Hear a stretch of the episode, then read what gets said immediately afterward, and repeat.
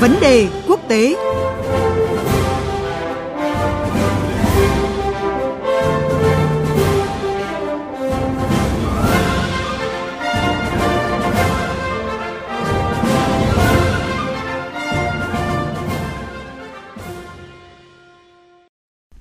Quý vị và các bạn, những đánh giá mới đây của Ngân hàng Trung ương châu Âu cho thấy kinh tế của khu vực đồng tiền chung châu Âu Eurozone hầu như không tăng trưởng trong năm nay và triển vọng về sự ổn định tài chính của khu vực này vẫn rất mong manh, mặc dù lạm phát đã giảm đáng kể so với trước. Để giúp quý vị có cái nhìn rõ hơn về bức tranh kinh tế châu Âu năm 2023 cũng như là những dự báo cho năm tới, thì ngay sau đây, biên tập viên Thu Hà có cuộc trao đổi với phóng viên Anh Tuấn, thường trú tại Pháp, theo dõi tình hình khu vực châu Âu. Xin chào phóng viên Anh Tuấn ạ.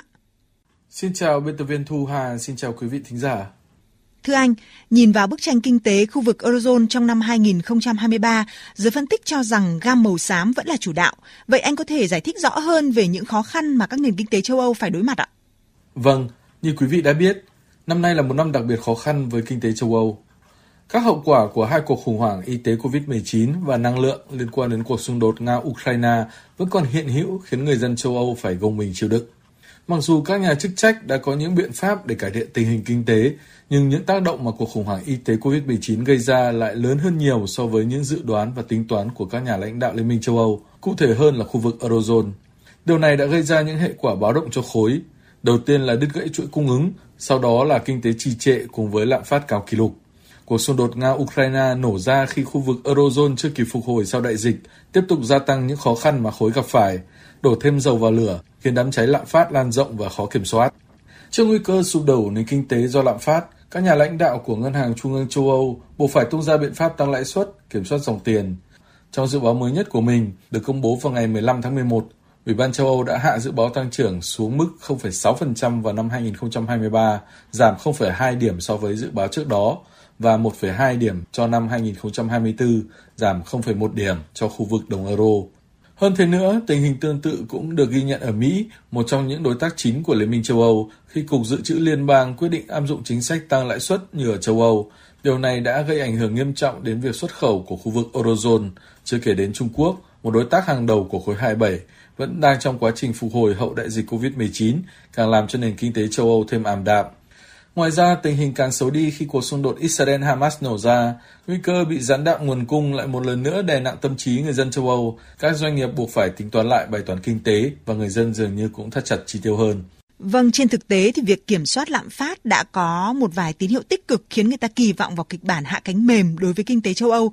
Tuy nhiên, các chính sách tiền tệ mà châu Âu đang áp dụng cũng có thể là con dao hai lưỡi. Vậy anh phân tích như thế nào về điều này ạ?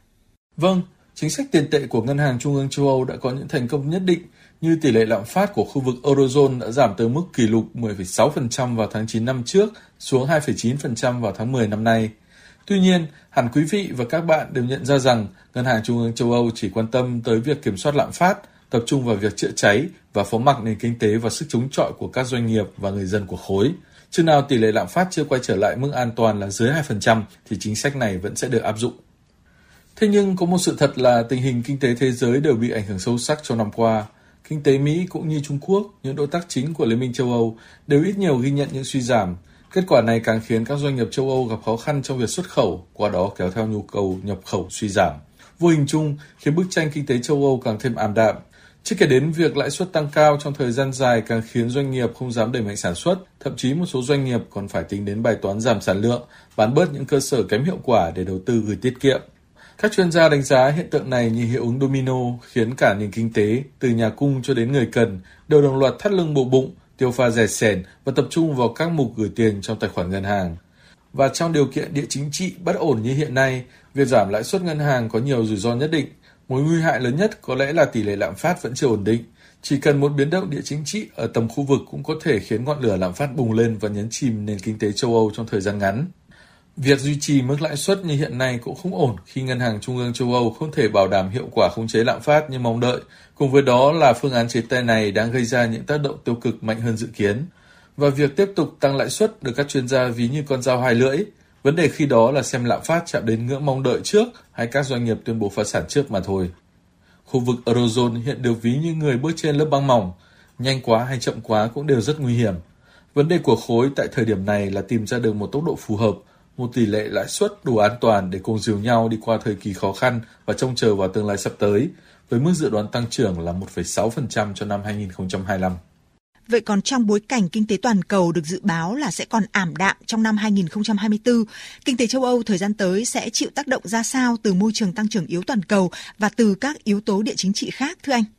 Vâng, theo công bố của tập đoàn kinh tế S&P Global, chỉ số nhà quản trị mua hàng hay PMI của châu Âu, một trong những chỉ số quan trọng để đánh giá tình hình kinh tế, tiếp tục giảm từ mức 47,5 điểm vào tháng 9 xuống 46,5 điểm vào tháng 10 vừa qua và chạm mức thấp nhất trong vòng 3 năm trở lại đây, tức là từ khi bắt đầu đại dịch COVID-19. Nếu chúng ta bỏ qua những năm đại dịch thì tình hình kinh tế của châu Âu chưa bao giờ bế bát như hiện tại. Và như các bạn đã biết, khi chỉ số PMI xuống dưới 50 thì các hoạt động kinh tế nói chung bắt đầu đình trệ. Sự đình trệ sẽ càng gia tăng khi chỉ số PMI càng giảm và ngược lại, hoạt động kinh tế sẽ khởi sắc khi PMI vượt quá ngưỡng 50. Chỉ số này đạt mức 50,4 vào quý 3 năm 2019, thời điểm trước khi xảy ra đại dịch.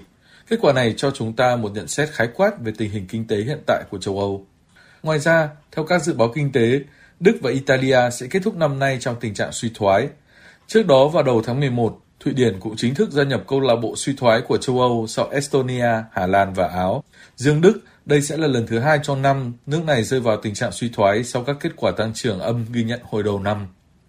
Chưa kể đến bức tranh kinh tế châu Âu càng bi quan hơn khi Pháp, một trong những nền kinh tế có sức chống chọi cao của Liên minh châu Âu, cũng được dự đoán sẽ rơi vào suy thoái trong quý một năm sau. Và quan trọng hơn cả là các dự đoán đều nhận định rằng tình trạng này sẽ tiếp tục kéo dài trong vài quý tới do chủ yếu các tác động từ chính sách tiền tệ của Cục Dự trữ Liên bang Mỹ và Ngân hàng Trung ương châu Âu. Hơn nữa, tỷ lệ thất nghiệp cũng được dự báo sẽ gia tăng nhưng sẽ không gây ra ảnh hưởng quá lớn khi tiền lương đã được điều chỉnh theo tình hình lạm phát hiện tại. Không những thế, các lo ngại về gián đoạn nguồn cung năng lượng liên quan đến tình hình địa chính trị tại Trung Đông hay cuộc xung đột Nga-Ukraine cũng được dự báo có thể gây ra các biến động lớn cho nền kinh tế châu Âu. Các chuyên gia cho rằng chỉ cần một sự cố liên quan đến các ống dẫn dầu ở Phần Lan hay Ba Lan cũng đủ để làm cho giá năng lượng tăng cao và đưa châu Âu vào một cuộc khủng hoảng mới. Chưa kể đến, việc phục hồi cũng như sự phát triển kinh tế ở Trung Quốc, một trong các đối tác chính của châu Âu, cũng sẽ ảnh hưởng trực tiếp đến sự tăng trưởng của lục địa. Cuối cùng, các hiện tượng thời tiết cực đoan như hỏa hoạn, hạn hán và lũ lụt ngày càng xảy ra thường xuyên và mạnh mẽ hơn, minh họa những hậu quả nghiêm trọng mà biến đổi khí hậu có thể gây ra không chỉ đối với môi trường và con người mà còn ảnh hưởng trực tiếp tới sự tăng trưởng kinh tế của châu Âu. Vâng, xin cảm ơn phóng viên Anh Tuấn với những nhận định vừa rồi ạ.